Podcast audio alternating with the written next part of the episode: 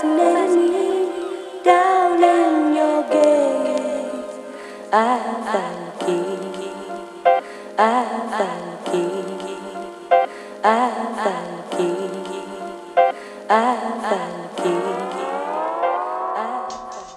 everyone, welcome to Beyond the Dance Floor podcast, a place to learn more about what goes on beyond what you see on the dance floor. About mentality, history, and how the skills you learn in breaking or the arts in general can apply more broadly to the rest of your life. Today we talk with Joe Rock of the legendary Massive Monkeys out of Seattle, Washington.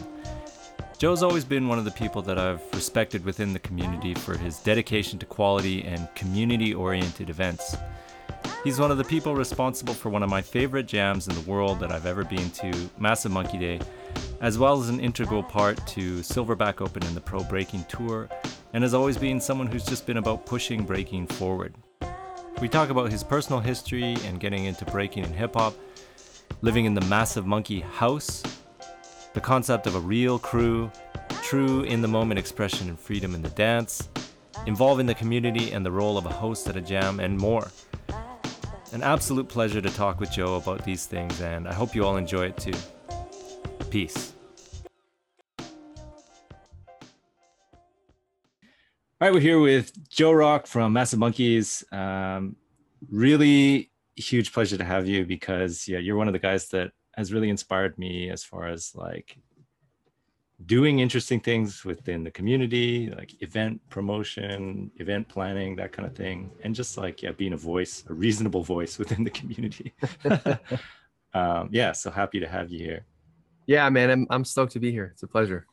Yeah. So for anyone who doesn't really, who might not know who you are, do you mind doing just a little background information on yourself? Yeah, yeah. I'll give you the the mercifully short, self-aggrandizing background here. Uh, I grew up in a little farm town of less than a thousand people called North Plains, Oregon. Uh, the population's a lot bigger now, but at the time, you know, there's basically nobody there. I'm an 80s baby and uh, I grew up listening to hip hop. My oldest brother, uh, I have a kind of Brady Bunch family. Like my my dad had kids from a previous marriage, and so did my mom. But my mom's kid lived with us, and the other brothers didn't. Um, so my mom's son, who was my brother, half brother, uh, used to listen to heavy metal all the time and like smoke weed and build his Camaro. And my friends in this little farm town brought me a tape, and on one side was like NWA straight out of Compton. On the other side was Two Live Crew, nasty as they want to be. And it was like all my whole life, all I'd ever heard was like heavy metal, and like my mom listened like Rod Stewart and Tina Turner, you know.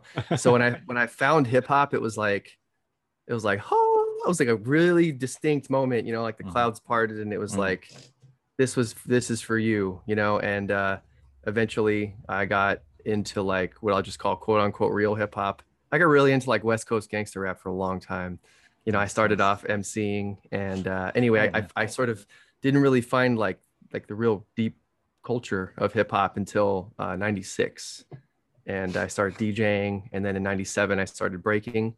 Um, eventually, I left Oregon and I moved to Seattle in 2000, end of 2000, beginning of 2001.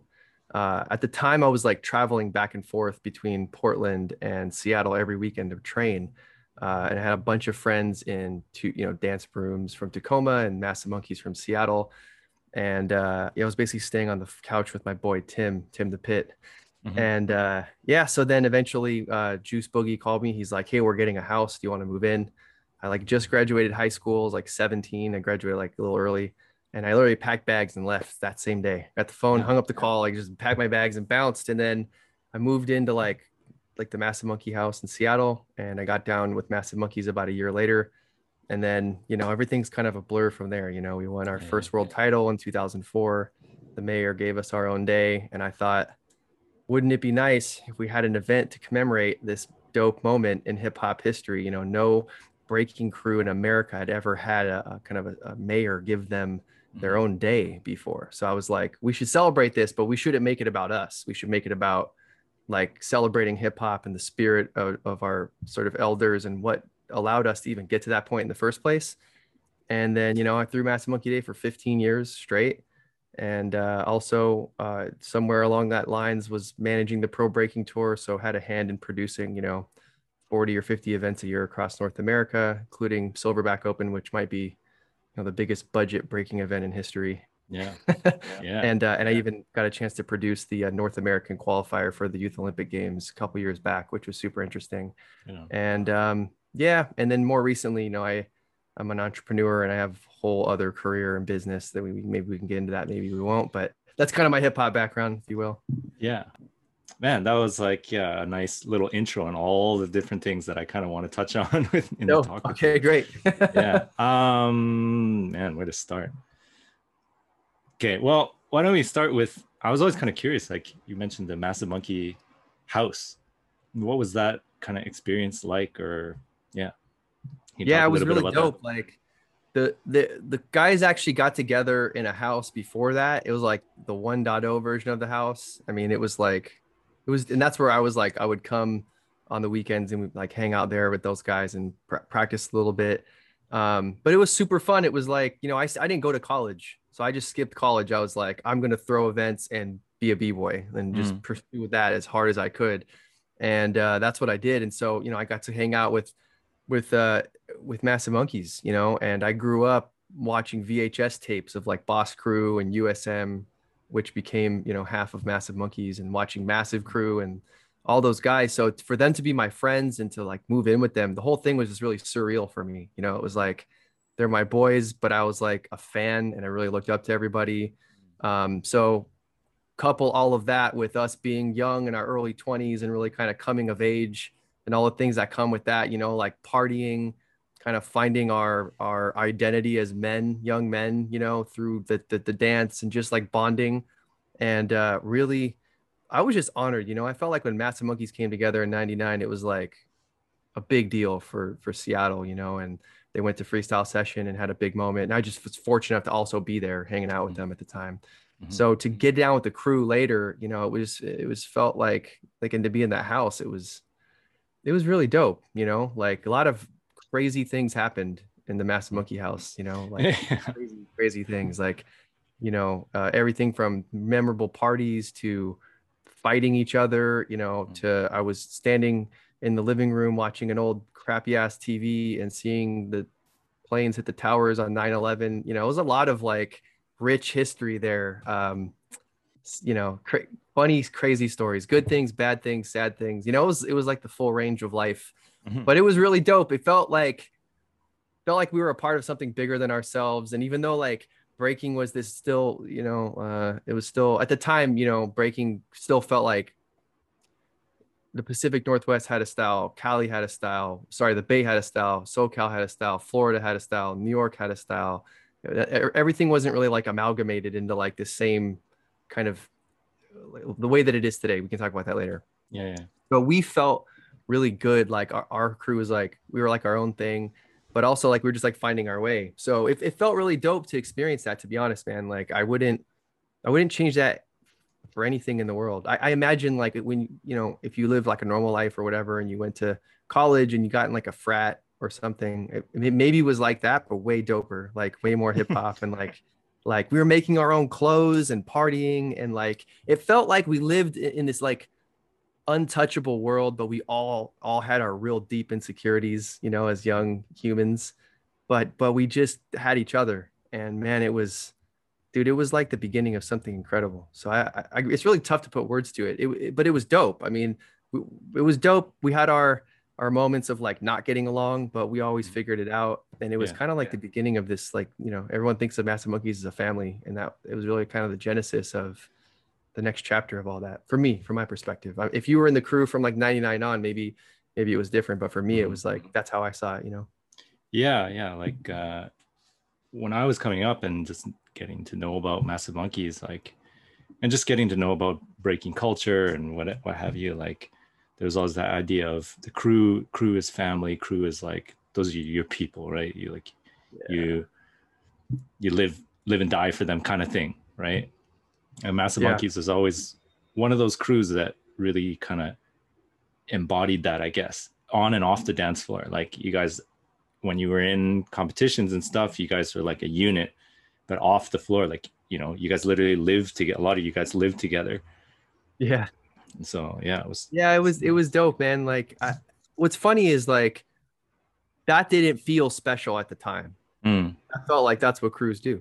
Yeah, yeah, like the crew that I was in before that, IRS, you know, like Bless One and and Tim and myself and some other guys that you may or may not know, we treated it sort of the same way. Like we were all super close, we hung out all the time, we battled. We didn't live together because we were a little bit younger, but like it it just felt like that's how crews were.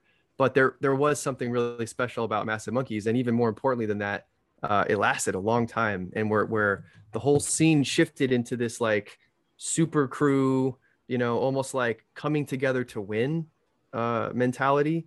And by the way, I don't want to make anyone wrong for that. I'm not even passing judgment. I'm not trying to say it's better to be a crew and authentic. I don't even give a shit at this point. At this point in my life, looking back, I don't care. At the time, I thought, you know, that was whack and we were doing the right thing. But what was happening in the scene was a lot of people were forming up to you know actual the, the crew super crew would be the perfect example but even you know if you look at freestyle session on the boat in 2004 mm-hmm. you look at all the crews that came all of those crews that made it far were all super crews yeah, yeah. even the east coast crews like the skill methods and like everybody like really jammed it all together and even california they became a crew but they were the epitome of a super crew yeah right yeah. and so like it just felt like as the scene changed, we really held on to this idea of crew as family, you know, like legit family. Like once you're in, you're in. There's only like mm. a couple people that ever really got out of Massive Monkeys, and that was their choice. Mm-hmm. So like, it, it be what I'm saying is it didn't start off like, hey, this is we're doing something unique here. That's just how crews were. We just yeah, stuck yeah. that way. We just stayed that way, you know. Mm-hmm. Yeah, and uh, you know, I think that's just something that maybe in these in the modern time is even the idea of like crews is kind of sort of died out a bit at least in like that traditional kind of sense like yeah i don't even remember the last time i really saw like crew crew battles or anything like that. It's pretty rare. It's rare and from a competition perspective it's kind of whack because the crews are whack. The the, the crew is the concept of the crew is really falling apart. Mm. but there are like super crews that get together and they act like family and they train and they go through these experiences now where it feels like family. And if they yeah. do that long enough it just becomes crew yeah. like i think yeah. about like the monster energy crew mm-hmm. you know like those guys are a super crew but you know at this point they're just a crew like they fly they train they live in the same house together they really take it seriously they really really train hard you know and um, they they probably feel like a crew so i feel like it would be unfair for me to like no you guys aren't a real crew but yeah. like they are now and so like just that whole concept of today of just crew it's like the reasons why you get together are different but if you stick together long enough the outcome is kind of kind of the same but not really. Yeah like i've talked about this with some other people too. It's just it's like a different time you know the the kind of traditional sense of the crew it grew out of a time where it was like whoever was uh, in your local area and and those are the people that you met up with. But now it's like people are traveling so much and and there's so much like connection through just like stuff like social media and you and you can stay connected with people that way or whatever. And um it's just a kind of different. And like you said you know it might not be the same as it was back then but the idea of like people still being close even though they're from like different areas or something like that can still happen. It's just maybe not exactly the same but yeah. Well if you think about it the the the history of hip hop is steeped in people coming from the hood and the projects and not being able to travel and coming yeah. out of gangs and really difficult t- so the mental model the hip hop was born in mm-hmm. was really like gangs and the biker culture and these kinds of things, right? So like that's it makes sense. Like in that mm-hmm. sense, if it's a gang or like a bike crew or whatever, like I get it. That's why yeah. it feels like crew forever. But like as a species, we've like evolved from like yeah. the need for physical safety to now we're like re- really concerned with like psychological safety, which is why we have all these like cancel culture things going on. That's a whole separate topic. But like b boys are human, b boys and b girls are humans too. So like, you know, we we there's zero b boys that are active in the competitive scene that you know grew up in that exact yeah. archetype of society, right? So like, it makes sense. Like we've got a lot more freedoms. It, mm-hmm. You know, b boys and b girls start with the expectation once they start taking it seriously that they're going to fly and they're going to travel and they're going to Mhm. compete. I didn't start with that expectation. Yeah, yeah. I was like, Yeah. yo, I just want to learn the windmill. And it would be dope if like I could like ever break in front of like Easy Rock and have him give clap for me. Like, you know, whatever. Like these are the thoughts that were going through my head when I started breaking, you know. But but I never thought like, oh, you know what? I'm gonna fly and I'm gonna compete. And we didn't even call it training when we when I first started. I don't know if that was the same for you, but like we just called it practice. Yeah, And yeah. then I remember like like my boy Prism from Ground Zero, he lived in in Oregon and we started he's like, "Hey, you want to come over to my house and train?" And he would talk about it like we were getting ready for a fight or like we were Mm. Olympians and we are going into battle and I was like it was a different mentality. I was like, "Yo, all right, yeah, let's go train." Now people talk about training, it's just a word, but it's like a verb that everybody uses. But back then it was like, "Yeah, we're just going to go practice. You want to come practice?" Like, "Yeah, cool."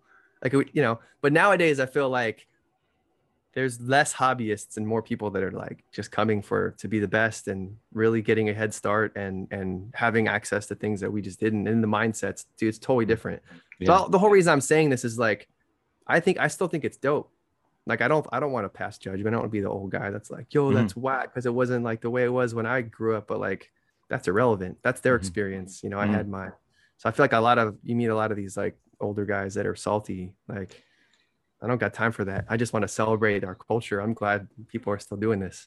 yeah i think you know people i don't know if it's a, thing in like modern times because you you see it everywhere not just breaking but like people have a really like binary way of thinking it's got to be this way or that way and you know like the olympics is a good example. People were like that's you know you destroy you're killing the culture. This is not the way. You shouldn't do it. And it's like well why don't you let people do that and then also have this other thing that you do like whatever you want to keep it real or whatever. Okay do it. Like you have that there's that pocket and this pocket and this pocket and whatever. Doesn't you know, when you, a ask, when, you, pocket when you ask the people that, that don't support this movement into the Olympics and think it's going to ruin the culture, when you ask them, well, what way should the culture be? Mm. You know, it's like they all give you an idealized answer that doesn't exist. Mm. It's not like that now. Like that's already done. yeah yeah You know what I mean? Like, so like, even if we didn't do the Olympics, that's already not the reality that our, you know, our, we live in. Mhm. there's not really when you really get behind it, it's like there's isn't that much difference. Same people are gonna be throwing the events, roughly the same rules. The judging system's already been created and tested and is still being used in competitions right now that even aren't sanctioned by the Olympics. Is there potential for corruption with money and appropriation? Of course, but that's the manifest destiny of commercializing anything. Mhm. But you know, at the end of the day, it's like, yo, like our, our culture already, our breaking culture already shed a lot of whatever it is that we started in. When did you start, by the way? i started like early like 2001 or something like that 2001. Okay. So that was like, you know, but that wasn't that, that different. 97 was real different, but you know, Mhm. like you, you, you were kind of coming in this transitional period, but you Yeah, can probably remember what it was like back then. Mhm. Man, like all that's done. Like that stuff is long gone. And, I, and Yeah. I'm not here to make either side right or wrong. I'm just pointing out the obvious. Like it's gone. We lived it. It's done. It evolved. It, Yeah. it evolved, and, and you can pass judgment whether that's good or bad. So like, obviously, I've had some ex- some experience and and some direct involvement with this Olympic stuff. You know, Mhm. um, but I f- I believe at this point, like I fully appreciate the multiple perspectives on it. Like like I probably had those each of those perspectives myself at one point in time. Mhm. But at this point, man, when you really zoom out and just like look at it from a human perspective, like let's stop looking at it like hip hoppers and b boys for a second, because that's a really like myopic. We're, we're a little too zoomed in sometimes, and just be like, some kid gets to train and get a gold medal and get paid for that, and how proud is that person's family going to be? yeah You it's know what I cool mean? thing Like, what is that? What is that going to do for that kid? It's not even about us. It's not even about the culture. It's about these kids, dude. Like, Yeah. that's, that's amazing.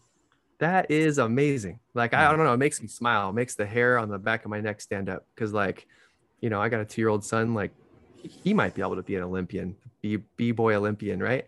Yeah. Um. So anyway, that that makes me super excited. And after like a couple of years being behind the scenes and helping and then going away and then getting dragged back in a little bit like that's kind of my my current perspective on the matter yeah yeah but uh yeah i just I, I always think like you know if you just look at it from like a human perspective like we're successful as a species because of how like adaptable and and like the variety of things that we can do and and and yeah.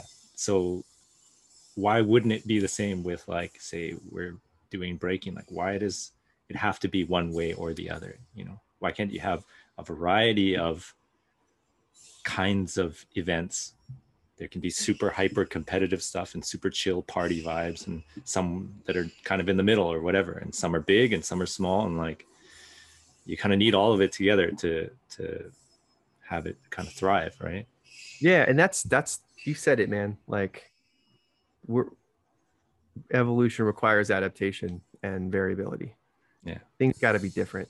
But what's beautiful about it is like we can you can go produce an event. You can go Yeah. do an event and you can Yeah. do the event exactly how you want it. Yeah. Like right now you can you can literally go do an event and do it exactly how you want it. And what's crazy is the people that love to do events and then actually go do the events you get off the internet and you stop typing and you just Mm. go connect yeah and yeah. like and if that event has whether on the stage or in the competition or in the cipher like five minutes of free expression through our dance in the purest form then it was worth it yeah and when you experience that as the promoter or the MC or the participant or the crowd, there's nothing like that. There's zero things like that on the planet, and it's special. It's special wh- whether it's going to be with a gold medal at the end or a cipher or whatever. Like it's dope. Like Mhm. it's super dope. What we do is incredible, and I think like sometimes we get so at each other, especially on the internet, that we forget how dope yeah hip hop and breaking is in real life. It's like just amazing. It's the most amazing thing. yeah it's kind of a weird time now you know a lot of people are still at home and and kind of events are very few and far between so it's it's kind of hard to have those moments where you come together with a bunch of people and have those i don't know i always think of it like these sort of semi spiritual experiences where you you stop being you and you kind of just like disappear into this like sea of people or whatever or this circle and uh, that kind of thing um Yeah, but what you just said is like an evolved mindset. That's like something you earn, you earn, you know. Some people start with that, but you know, when you first start, it's like I just want to go show off. You're like a little what did what did uh I was in Singapore one time and Bounce was talking about this. He was talking about like describing the the minds, it's like the piranha mindset. It's like oh ah, yeah just- sharks and piranhas right yeah, anything that goes in the water, it's just like they just attack, you know, it's yeah, like yeah, yeah, yeah. those people aren't in in that state and i'm not here to make that state wrong. Like yo that's what's dope about our dances it's a it's a channel for that energy. But in that state you aren't experiencing what you just alluded to. Mm-hmm. You aren't experiencing this out of body holy spirit lose yourself like connect to the ether whatever. Words don't really do it justice. But what you were talking about i know because i felt it too. And i i don't think that's the same state for these people that are like i can't Yeah. wait to smoke somebody in the cipher. Yeah yeah. It's different because it's not a, it's not about smoking anybody it's about connecting with the music and therefore connecting with everybody. It's a it is like the exact opposite state of mind and energy. So like i'll just i just want to point that out because i don't i don't think a lot of dancers like they haven't graduated to that level yet. But the minute they taste it it's like it's really like it changes you. That when i talk about breaking and hip hop and all these things with all this reverence like i'm i'm contemplating these moments Mm. where you get in the cipher and you let go and like life doesn't exist. It's like instant flow state and it you know you're not really worried like am i going to execute the moves or Mhm. or like you're just free of judgment and you're you know it takes a certain level of confidence and skill to go out and like move your body the way you want to to the music real time and to t- tap into all that. So I- i like to think about that as like you earn the right to get there as a dancer. And you could see you could look back and see some people woke up faster if you will to these things. You know like i remember like juice in our crew had a real like specific style uh, you know he was doing like inverts and the and the uh, juice flare and the head cartwheel and these are like really like punctual powerful kind of style but but powerful movements. And then like around 2001 2002 i remember he was like in our house and every day he would like stretch. He like smoke a little weed and stretch and he started locking you know and then and then he started because at the time his girlfriend was locking too and then he started really like changing his style. And I, Mm. and I remember I didn't understand at the time, but he was already free. Like he was already experiencing this tapped into thing like in 2002. And I didn't get it because I didn't understand it, you know. And it was kind of like when people look at Remind, you know, look at Ariston and they like, you know, like that guy, like every time he thinks about like touching the floor, like he's in that state, you know. So Mhm. like I didn't get that, but he was early. There's just people that were early. You, you look back on footage, you're like, oh man, he got it. That guy was free, or that girl was free, you know. So Yeah. anyway, I just want to point that out. I don't, I don't know everybody understands what we're talking about here, but yeah but uh i don't and i don't know if that's maybe like a difference in mentalities of various scenes or even the west coast sort of east coast kind of thing or i don't know whatever but uh it's just like and thinking about my own personal experience like you know my my dad is like a super buddhist kind of dude and i grew up with a lot of like buddhist kind of things so there's that. But also like maybe part of it too is like just growing up in the Pacific Northwest and you had people like like Circle of Fire and just going to some events. Like I remember it was this is one of the times where I like really really felt it that this this thing that we're talking about. And it was like some event that uh it was sort of like a party-ish jam didn't really Yeah. have had like exhibitions and stuff but um yeah, and they had it at like the Massive Monkey studio. And I think that weekend it was like Freeze wedding or something like that. So there's like all these people from Circle of Fire in Seattle to just chill. And they all came to the event. And like they had a they had like their own kind of little like circle off to the side. Or everyone's like doing their own thing. There's, a, there's like a circle of fire, or like soul shifters kind of circle. yeah, And I just went over there and checked it out. And I was like, man, you could just feel something like, Yep. you know, just the way that people were dancing and like, it's that kind of thing. You know, we you were just talking about like piranhas and, and everyone's so hungry to jump in. And then a lot of times with those kind of, that kind of mentality, it's like you're fighting over who's, who's in the circle and whatever. And in that circle, that like soul shifter circle of fire circle, it was like everyone was talking with each other without speaking. Everyone knew it's just you kind of knew who was going in next, who was like, and even if there were moments where it was like two people kind of went in, it's this kind of like this mutual understanding of like, oh, you know, I'm not finished yet, and they understand, and then they kind of like chill for a bit, or they're like, oh, you want to go, and then they they allow themselves to kind of like not be the center of attention anymore. It's like, oh, it's your turn. It's your your time now. I'm yeah. No, it, I'm not important anymore. Like you take you you shine now. That no, kind of it's thing. dope. Yeah, it's it's different. It's it's about contribution and expansion. It's not about like grabbing. Uh, yeah, yeah, yeah. I didn't even mention Circle of Fire because I just they were instrumental. I think for like I call that waking up, like waking up a lot of Yeah. my crew. You know, Yeah, yeah.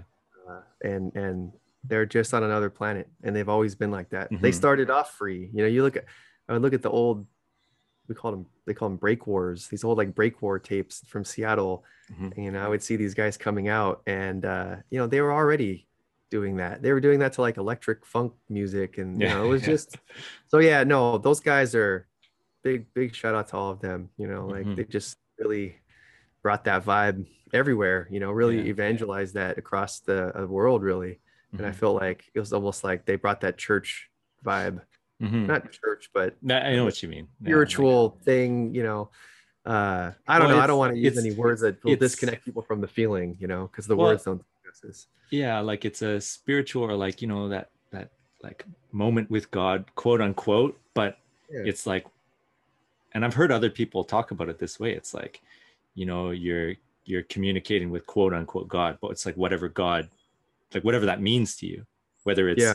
a, an old man in the sky or like a somebody with like eight eight arms or if it's just this thing this whatever you want to call it like uh something bigger than you and that's it that's all it is some Well, I think power No, it is, and- and I think, like, now. if you take the God analogy out of it, we're really on this point. You can tell we, we care about this this feeling. Uh, it- it's like, you know, when you study humans, you know, we're kind of like the human chimp. You know, it's like we have Yeah, like yeah. similar political structures and social structures when you compare primates and us. But anyway, like when you're doing what we're describing, it's like really transcending like me. Mm. Mhm. It's about we. It's about us. It's about this Yeah, yeah. connection. It's about this expression. But but yet at the same time, it's still about me because I'm in the circle doing me. I'm like I couldn't be more me in that moment. Yeah. But inside of being me, it's like super safe and and I'm con- and somehow connected to everybody at the same time in this like really like this we state. Mhm. It's like you, you can't really fail. It feels like a really safe place where like it's one of the few places that like I've felt oh you can't fail here. There's like no wrong. You Yeah, just yeah, gotta yeah. connected to the music. Like that's it Yeah. you know so anyway it's a spe- it's special and i feel like the more the more we can help people experience that i think there's people that are hardcore about the competition that still get that in the competition Yeah, like for sure. even, even competing. So like everybody finds their pathway to this in their own special way. So like that's what i mean by like what we do is so amazing you know? It's like so unique. I'm sure there's like other dance forms or like tribal versions of expression that are probably like uh still being practiced that, that do these kinds of things but dude like Yeah. not the, it's, it's not hip hop is so inclusive when you let it be Yeah. you know when you, when you let it. when you let it be you know it's like nobody cares just let's Yeah. come in and Yeah. anyway yeah no it's super special so yeah so kind of like you know we yeah we we kind of honed in on that one thing but it kind of relates to this other thing that i wanted to talk to you about which is i mean it doesn't have to be specifically this event but it was a big event was massive monkey day and i know you had a big part in in making it what it was and and and making it what it was for all those years right? And uh yeah can you talk a little bit about just that event and like your maybe like kind of your mindset into what you wanted it to be or or th- that kind of thing? Yeah totally. It, it was it started off like i said it, it really evolved over time you know like my intentions and the crew's intentions for that event have really evolved as we evolved. And in the beginning it, it was literally like i loved throwing events. You know i did my first event in like 97 and i, I basically have thrown an event every year since 97 2020 was the first year that i didn't do an event. Um, and and there was like let's celebrate this accomplishment but let's do it in a way that honors like seattle hip-hop culture and bring a lot bring everyone together and let's just celebrate this whole thing for the whole us Mhm. then it was like oh let's do that for the northwest you know? And then it started becoming like a place that people really re- people respected us. So you know we made a dvd and we got brought out a bunch of guys from florida and you know like it, it was really became really evident to me like wow people really respect massive monkeys you know like like a lot. And so then the level of competition started getting a little higher. And then eventually we um, started like raising the prize money and making the competition uh, even bigger um, and then and then that really started getting a lot of attention you know uh, pe- people from japan and new york and all over the place were coming out um, but it eventually it shifted you know it, it, it quite honestly became a tool for it was like well one of the few things that brought the crew together in a in a special way that felt like the old days Mm. so you know from the outside looking in you'd never know that but Mm. that was the first source of inspiration like i would say after after abdc you know 2008 2009 10 like that's when it really felt like yo this is actually for us. Hmm. now it's selfish because it gets all of us together and we get to celebrate and you know we give out an award and you know it like it's, it, it was dope. It was like it those moments at the end of the jam where we were like on the stage ciphering as a crew like that was really like a special thing for us you know? Uh, but also it just evolved you know like the competition became more of a bigger deal a lot more people started coming. You know we're one of the few hip-hop events that ever that has sold out uh, the showbox um, there's two showboxes but the, the main showbox venue um, and that venue's dope and there's a lot of history there. So um, yeah it was cool and just kind of it just kind of grew into this uh, this this thing. And then you know i think the last three or four years it became definitely be we, we started getting a lot of notoriety on the just on the competitive side of it you know you think about the us there's like like a half very small handful of events that people talk about and want to attend and massive monkeys was in that conversation and that felt really dope because that was like same conversation as let's say like a freestyle session which was right you know Right. mind-boggling to me that we're even in that same discussion you know Yeah, uh yeah.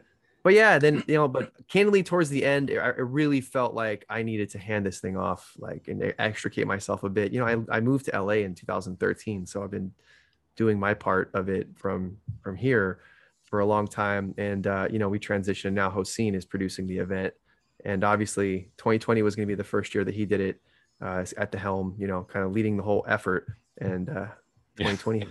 Oh, but we're doing it this year. We're do- it's happening in September. Um, there's a really big event that has a lot of history in Seattle, which I can't announce because it's not announced yet. That'll happen the weekend before. There'll be a camp in the middle, and then and then there'll be um, it'll be an event. It's gonna be dope. It might even be free. Like it's we're Yeah, celebrating. I think it's like the hundred year anniversary of Seattle Theater Group. So you know we have like one of the dopest theater venues in the city, and hopefully by September everybody's like can travel and come. It's gonna be fresh. Like Yeah. and it's gonna be dope because I'm gonna actually go and not have to produce the event for the first time ever. it's a nice feeling to just go and enjoy it, right? yeah exactly but no the, the event was special you know and like Mhm. like so many different people had so many so much of a hand in, in helping us get where it was you know like in the beginning we threw it in a cafeteria in, in the university of washington Seattle Oh, yeah. I think I went to Remember one of those. yeah That I was mean, the first one I went to. Yeah. It's like little middle nowhere you know and there's uh, this guy trevor that does like the activities there and he just put us on he just helped us you know Oh man.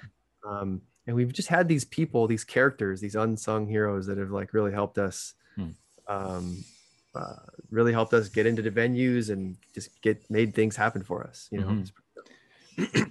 like from my perspective you know one of the things that made that event why it's one of my one of my favorite events in you know i'm not like some guy that's traveled all over the place and gone to all the events but i've been to a pretty decent amount of especially the the bigger one i've been to like a freestyle session an outbreak outbreak europe and yeah uh, Outbreak IBE, and you know they're all good for their own reasons. But Massive Monkey Day like has a a special place because it really it's one of the few jams that, in my opinion, really has a good balance of like high level competition that's fun to watch, but also kind of like remembering that the dance is not only about the competition and that and it's not only about like ciphers and hardcore b-boy b-girl stuff. It's like like i i i always think back there was like i don't know when it was but there was one time where you were you were on the mic and you were talking telling people about like okay we're going to take a break and um people you know people are going to start dancing like we call them ciphers or we call them circles or whatever. I forget how you, the wording you said exactly but something like that. And you were encouraging the kind of like non-dancers the general population to like come in and like check out this world that that they might not know about. And like you know i guess that's what i'm getting at is is Yeah. you know you did a really good job in my opinion of being a host and and welcoming people into this kind of world that they might not know about Yeah, man. Thanks for that. Um, it's funny. The I started doing this thing like in like 2006 or seven, where I Mhm. was like, "Yo, make some noise if you, you've been to Massive Monkey Day before." You Mhm. know, people would cheer, and then I would say, "Yo, make some noise if you've never been to Massive Monkey Mhm. Day." And I'll be make some noise for all those people because they've never been here, and Mhm. that's the reason why this is going to be, you know, Yeah, kind of yeah, making that a whole thing. yeah. Because, and I noticed that like every year, like the people that had never been before were just getting louder and louder and louder Mm. and louder, right? And I was like, that's a good thing. And then it ended up being pretty predictable, you know, like 50 or 52% or something, 55%. Just we're just people that aren't even from our world. They just yeah heard about Massive or saw it, something and came. And, you know, I wanted them to feel welcomed Mhm. as part of the experience. And like the whole hosting thing is funny. Like, you know, I started my hip hop adventures as an MC. Like I was like freestyling and rhyming. So like pr- producing events in some way was like my backdoor way to still get on, on stage and be on a mic, you know? yeah, yeah. Um, but I, I really got good at hosting. Um, well, I got much better at hosting uh, when we went on the Warped Tour. So like to, the summer of 2007, you know, I was like, we're doing two shows a day, and you know, we did like I don't know how many cities, but the whole summer, and uh, you know, it was really sterile crowds, like a punk rock show. You really got to like explain what's going on and sell Yeah. to people, get get, Yeah. get get them excited. Not in the way that you would do it if like you were hitting or street Mhm. hitting, because that's a whole different vibe for pulling people and keeping the energy and getting money Mhm. but like that really like woke me up to like oh man you can make this so much of a better experience for the Mhm. non-dancers and then Mhm. when they're having a great experience the dancers are going wild because the crowd is going crazy yeah yeah boys don't cheer that loud. B boys and B girls don't cheer that loud for each other. But when but when uh when they do cheer and the uh, and and the other crowd is like having that genuine like whoa reaction, you know, it Mhm. feels crazy as a Mhm. as a dancer on the stage. You know, and that was the other thing about Massive Monkey Day that I thought was dope is like I remember I remember one year I was like maybe I can't remember four or five years ago now. Uh, Heat Rock from New York was doing a t- a footwork battle tiebreaker. Yeah, yeah, and he went off on footwork and he was people were cheering for that guy like he he just did like like a triple backflip or something.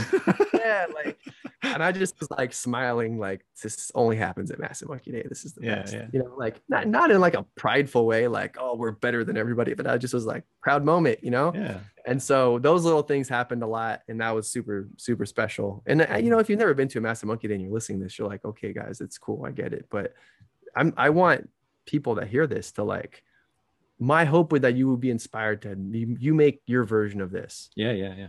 We didn't get that the first few years we were like Mhm. this closet broom closet jam for like a while we did it i did it for 15 years straight like and it wasn't until like the last six or seven years where it was like like something really great happened Mhm. so yeah, I mean, I think if you're a promoter, it's a lonely job and it's thankless, and it you'll you know it'll probably go broke. You know, it's not for people that want to make money.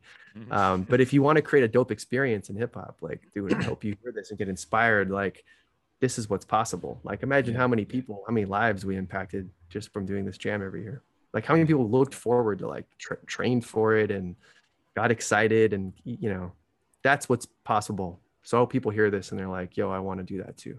I want my version of that, whatever whatever city you're in, when people can take off their mask and dance and not be scared about getting sick or whatever. yeah yeah but i think that's that's a really big thing that you mentioned like kind of just near the end there that uh, you know as a promoter like you don't do it for money and you're probably going to go broke but that to me that's kind of one of the the things like massive monkey they did a good job of kind of moving towards a point where maybe you don't have to go broke because you Oh, did yeah. like the jam did such a good job of not being so niche that like only b-boys and b-girls would be interested in going it's like you can people would bring their families and stuff like Yeah, yeah. you know it's so i saw that with like massive monkey day i saw it with like ibe where it's just ibe is like kind of a, a different thing it's just like a giant festival and they take over like Yeah. a city right? IBE, IBE and Outbreak have this like there's so many b-boys and b-girls in Europe and there's such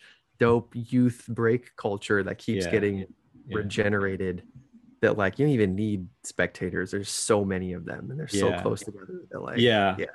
so it's like it part of it is a it's a different sort of like just geography and people are closer together and so it's easier to have these like giant events and stuff but i think when i think back about like massive monkey day or there's been other events too but like the, you guys did such a good job of just i was thinking it as like community if you want to build community like you got to give people an opportunity to kind of like dip their toe into what this community is and like kind of get an experience of what it is without it being like this wall that that just blocks people off from from what it is keep- right Can't keep it too real.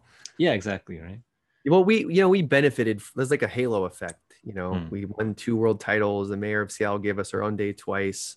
Um, uh, you know, Bryson started the Beacon, so we really had this like pillar place in the community where a lot of people were getting exposed to what we were up to, and you know, on on a regular basis. We did America's Best Dance Crew, Mhm. so like, and then we did all this for like a long time, you know, 20 plus years. So there was like a brand. You know, if you've been around Seattle and you pay attention to hip hop, like Right. Massive Monkeys was a name you would have heard. right You know, and then and then the crew went and like performed with Macklemore and all over the world. And like, you know, like there's just these little moments where everybody had their part in in the crew of like taking something on and making that great and then that would then contribute to what people knew about massive monkeys and making people feel welcomed you Mhm. know like like anna banana was doing uh, a kids class like like mini breaks. And there's so many parents i you know run into them all the time you know from back in the day that would take their kids to this thing. And they you know they just know about massive monkeys because of mini breaks. Mm-hmm. then you have the studio and all these other people you know oh i go to the massive monkey studio because there's someone that teaches house and i want to learn how to house dance. But then you get exposed to massive monkeys and Yeah. the name. And so when we do the event you know we're really benefiting from Right, all of right. these little activities that are happening all throughout the year. So that's why it felt i think like community and that Mhm. that's like my one of my philosophies in life is like man if you're really clear on your vision and what you want and doesn't even matter if you take half-assed action in the wrong direction if you just don't give up like over time most people quit. Most people just stop. It gets hard and they just don't do it anymore. But like if you don't give up on the thing that you want and you actually keep putting the work in like success as you've defined it will become inevitable as long as you keep moving in a lot of ways that's the story of massive monkeys. Like we just never quit. We never stopped keeping our feet moving. We never stopped evolving. We never stopped dancing. We never stopped producing events or stopped pushing the envelope um, you know and for forever. And so that's part of why i think a lot of people were like yo we were, we love what you guys are doing and we want to come be a part of it. Random non hip hoppers i mean right? As well as the community too. So like and it isn't because we're so great man we screwed a lot of things up we did a lot of things wrong you know like part of being a family is you make decisions really slowly. And you don't you don't always agree. Like i didn't want us to go on america's best dance crew but i supported it when we went you know i but like we, we all have these little disagreements and sometimes it gets bitter but we don't we don't let that out. We just uh we just deal with it as a family and keep it moving. It's a, it's much easier to just run away and go be great on your own. It's way harder to like sustain a group of humans especially as you get older and you have kids it just gets more complicated right? But we we all have this ideal and we never gave up on it. And so you know i think there's a lesson there for both crews and individuals or people that are listening to this that are like like yo last year was super tough but kind of doesn't matter if you're if you're playing the long game 5 10 15 years it, it's not going to matter. Mhm. like you can keep it keep it moving and still win big. Yeah, yeah, for sure. Yeah, definitely agree. Um,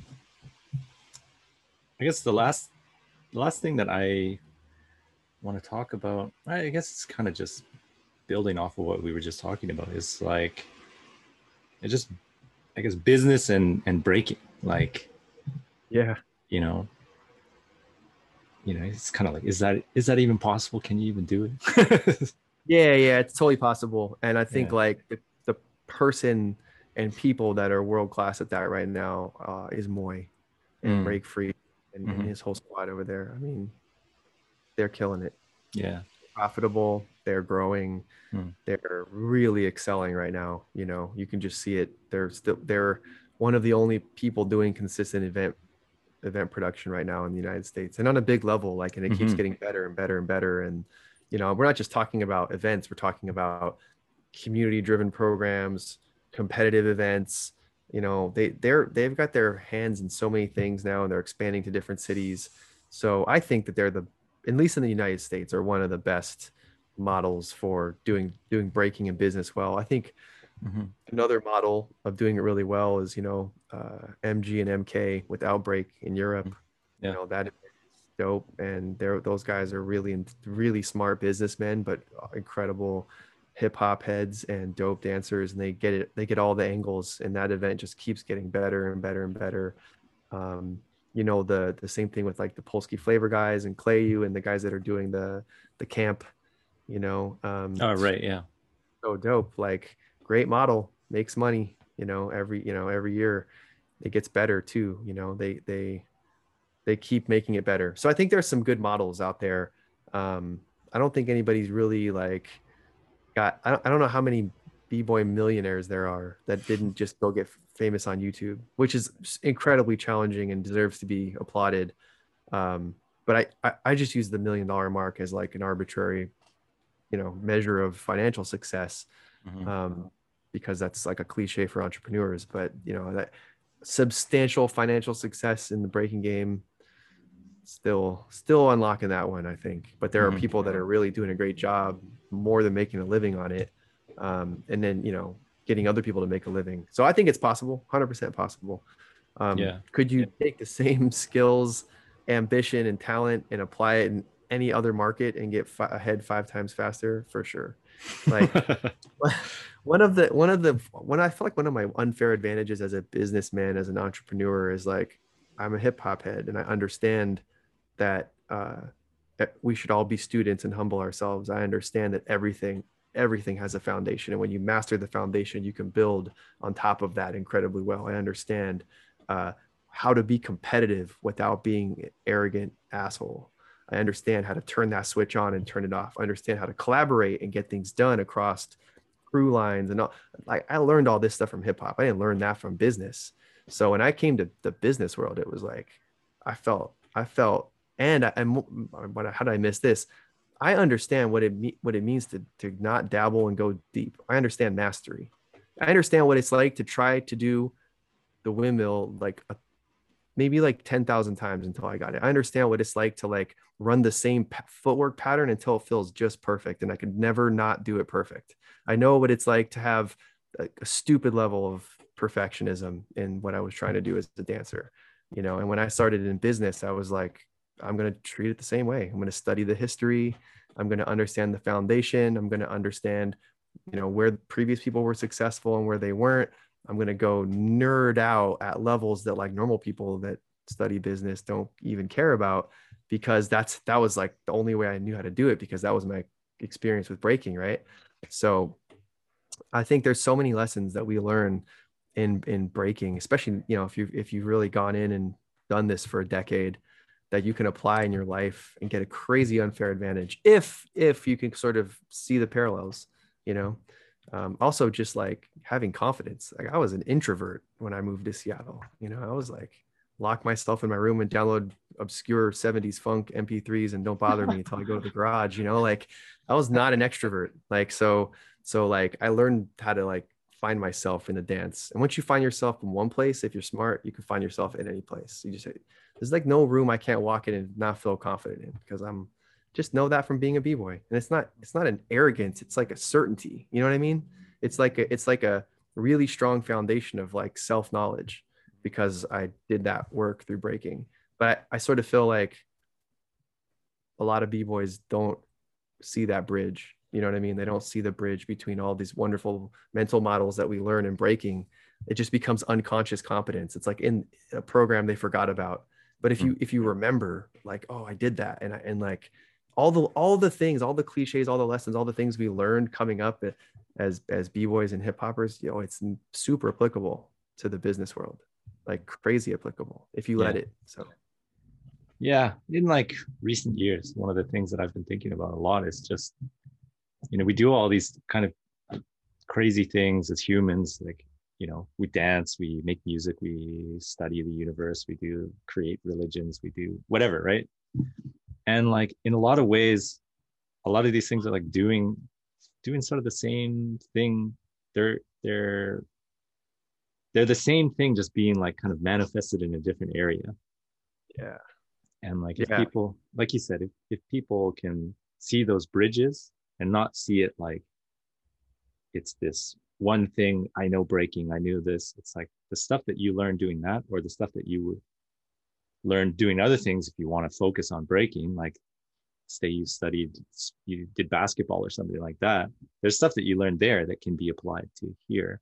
And there's stuff here that you learned that can be applied over there and, totally. and vice versa. You know, if you want to do yeah, business, 100%. so much stuff that you can apply to that. And yeah, but you got to be aware of it. I think you got to like unlock that awareness of hey these yes. things are connected yes and that's why i'm saying it they are super yeah. connected but i think you're mm-hmm. hitting on something that we should talk about which is most people sit around and, and, and they think about themselves like who am i mm. they don't ask who am i becoming because they assume inside of who am i that they're fixed like i am x and that's all i'm ever going to be that's like a fixed mindset but if you have this this mentality of like, who am I becoming? That's like a growth mindset. And that just that subtle change in that question changes the focus of what you think is possible for yourself. You can yeah, literally reinvent yeah. yourself all the time if you're focused on who you're becoming. Mm-hmm. And it's crazy powerful how you can uh, really just make it choose your own identity and, and who you want to evolve into and then take directed action to evolve into that identity that that's like the secret to life you know? So i, I think but that the point that i'm trying to make is i meet a lot of b-boys and b-girls you know i was fortunate enough not so much in the last few years but for many uh, years just get to go to every breaking event for free just as part of running the breaking tour and getting invited just as a promoter or whatever. You know and, and i get to meet people and i meet a lot of dancers that are like yo i'm just a b-boy or i'm just a b-girl or i'm just an x. It's like okay like but that's you know you're saying that not not me or anybody else. Like what what you should be saying is like i'm a b-boy and i, I i'm becoming a whatever i want to become right?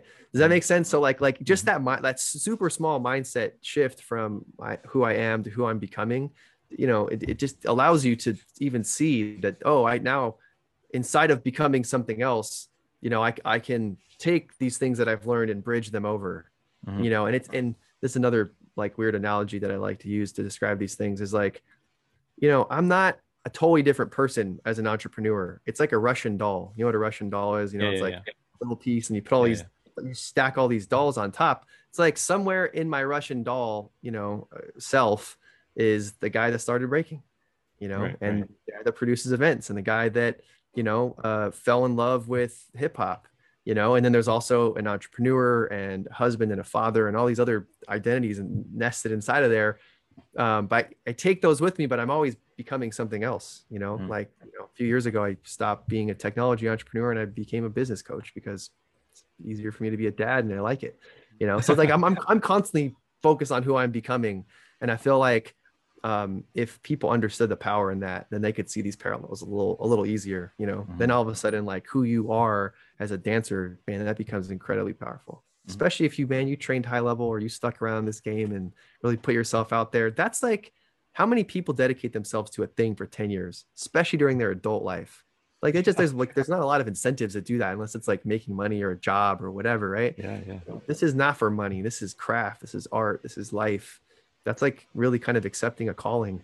Just that mm-hmm. alone like there's mm-hmm. like a lot of power in that. You can take that and apply it to something else. I mean, it's crazy. Yeah for sure. I think one of the i forget where i read it.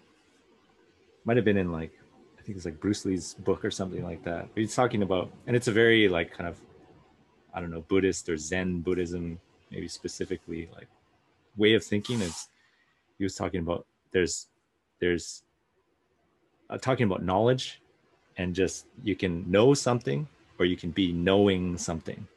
Mm. and that little difference is kind of like what you're saying. I am or i'm becoming or whatever. And it's like if you yeah. know something it's done it's finished and like it's not changing. You know it whatever. But if you're in the process of knowing something it's constantly evolving. You're constantly learning new things. You're yeah. you're constantly having to adapt to this new knowledge that you have or whatever that kind of thing so no, that's powerful. and I think we we're kind of waxing poetic about these things, but in hip hop, we just say each one teach one. Yeah. Always be yeah. a student. Yeah. That's that's our version of saying knowing versus yeah. I know. Yeah. I don't act, I'll never fully know because I there's always something else to learn. Like I thought yeah. I knew the history of hip hop for years. Mm-hmm. And then, you know, there is another history beyond the history of the people that I learned from. Mm-hmm there was another history that like predated Rocksteady that I yeah. was ignorant to, yeah. you know? And so I'm like, and even now, like the more people I talk to, the more I'm like, damn, there's, there's just so many layers to this, this mm-hmm. thing are a part of that I, I, can't ever claim to be, uh, to know any of it. I'm just uh, constantly yeah. discovering it with the, you know, the more that I live it and the more that I talk to people that came before me, you know? Yeah. And I think part of it too is just hip hop in general is still relatively young and yeah, oh, yeah. and it's still developing and still kind of like becoming what it's what it's going to become or whatever and uh it's kind of funny like we have those sayings but i like each one teach one or whatever these these kind of things but i think it takes it takes a certain kind of way of thinking to really figure out what that actually means it's like yeah okay always be a student okay, so I should just like keep learning new moves or something like that.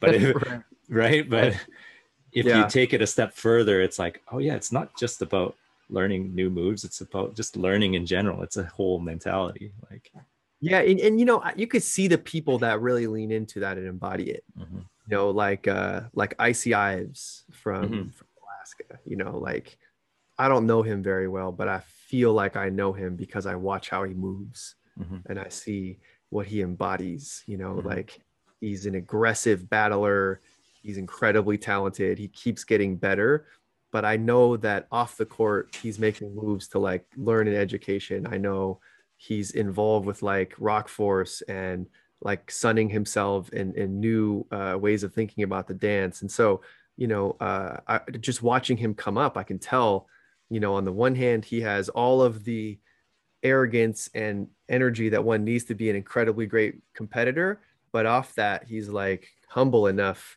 to like be learning all the time and taking notes and being perceptive and like humbling himself to like reach out and get that knowledge. And um, you can just tell in the way that he postures himself that that that's the case. And you don't i don't really i'm not like keeping track of this guy's life but i can't remember seeing him you know running around flaming up people on the internet getting into like w- wars of words like he just doesn't move like that because like a person that understands what we're talking about has a certain way that they move has a certain i'm not talking about their movement in the dance just as the way that they move as if as a man or a human right and um i don't know anything about him but i have i can see the way that he moves and i understand that he understands these things you Mhm. follow what i'm saying Yeah, there's a, and he's just one you know like Mhm.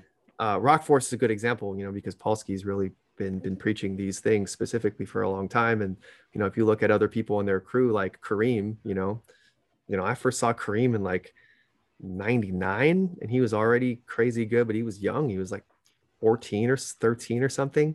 Yeah and uh dude he's still as crazy accomplished as he is after how, how many generations of dancers has he outlasted? He's still super humble. Mm. like crazy humble for but but you know you would never know that watching the way that he battles but off the Mhm. floor you know the guy's just he's a student and he's humble. Yeah. So there's some real wisdom that comes out of that. You actually end up learning more and i think having a better experience. So you can see people that get it but you're right. Like i feel like you know like we say these things but i think they might just be lip service for a lot of people but you can see the ones that get it and the ones that don't you know? Yeah. Yeah. For sure. Um and i think that's why it's it's important for that's one of the reasons why i kind of enjoy this this thing that i'm doing. Is you get to you get to dive a little bit deeper behind these things that everyone says or whatever or, yeah. or you hear the story of this jam or whatever and you get to know a bit deeper and you just learn a bit more. And yeah i think these are Yeah. important stories and important things to be told so you know. for sure man. No this has been great. Like i i'm so steeped in the the, the world of being a father and an entrepreneur these days that um you know it feels good to talk philosophical hip-hop breaking stuff again you know Yeah, like yeah. very few i still after everything that we've all done you know i still feel like i don't i still don't have very many people in my life that really can appreciate what we're talking about right now. And it's just it's like such a special lived experience. Um it's just dope. I don't know i have a lot of reverence for breaking and hip hop at this point in my life you know and i'm, I'm talking about them like they're over they're not like you know yeah. like I, i'm still involved in a lot of events and talking to a lot of dancers and lo- love every every direction that we're going in in the scene and i even still practice all the time you know for fun for me. Um but like but yo it's just so rare like like it's rare air. Like i can't go to my entrepreneur friends like they they just don't get it you know? Like oh it's cool you did this thing and you got youtube video with like 89 million views or whatever like you know whatever. But like they don't get what what we're talking about here. Like even if they listen to this they wouldn't get it. Hmm. And i feel like we're doing a pretty good job of explaining it. So anyway it's, i just appreciate you having me man and being able to kick kick these ideas around at this level of depth is super dope. Yeah yeah. And you know it goes both ways like really really appreciate you just taking the time to come on here and just talk about these things. And and again one of the reasons why like i wanted to have you on here in particular is like you're one of the people that can talk about these things deeply. You you can you know like maybe some people have these they have it in their head and they understand it in their head but it's it's not always easy to like express it articulate it. But you're you're one of the people that's really good at at getting the point out there verbally and and and having it in a way that people can understand it at least in my opinion. Yeah, yeah. which is one of the reasons why i think you were you were always a good mc and host. Yeah. Like i think can... i think if my if i resurrect myself in breaking it'll be as a host for sure. Yeah. i could i could do that for a long time um anyway i think we'll we'll cut it there. Maybe we'll we'll pick this up again sometime in the future but again really yeah man i'd love to come visit and uh when we can travel again. I really yeah. really really go to osaka like yeah. real bad. Yeah yeah. Um thank you everybody for listening to this and thanks again joe for yeah just taking the time. Really appreciate it. Definitely man. Thanks for having me brother. All right. Peace everybody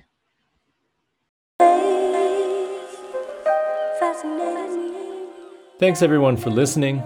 If you like what you heard, please consider supporting on my Patreon page at www.patreon.com slash razzyf2. That's R-A-Z-Z-Y-F-2.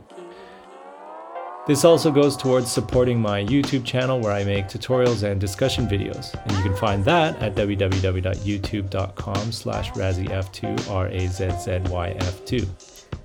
Supporting on Patreon puts your name in the credits of the videos as a supporter, gives you access to a private Discord server where you can connect with fellow members, and gives you access to the full video versions of each podcast. I also offer private coaching there, so if that's something you're interested in, it's available. Once again, thank you for listening and look forward to the next one. Peace.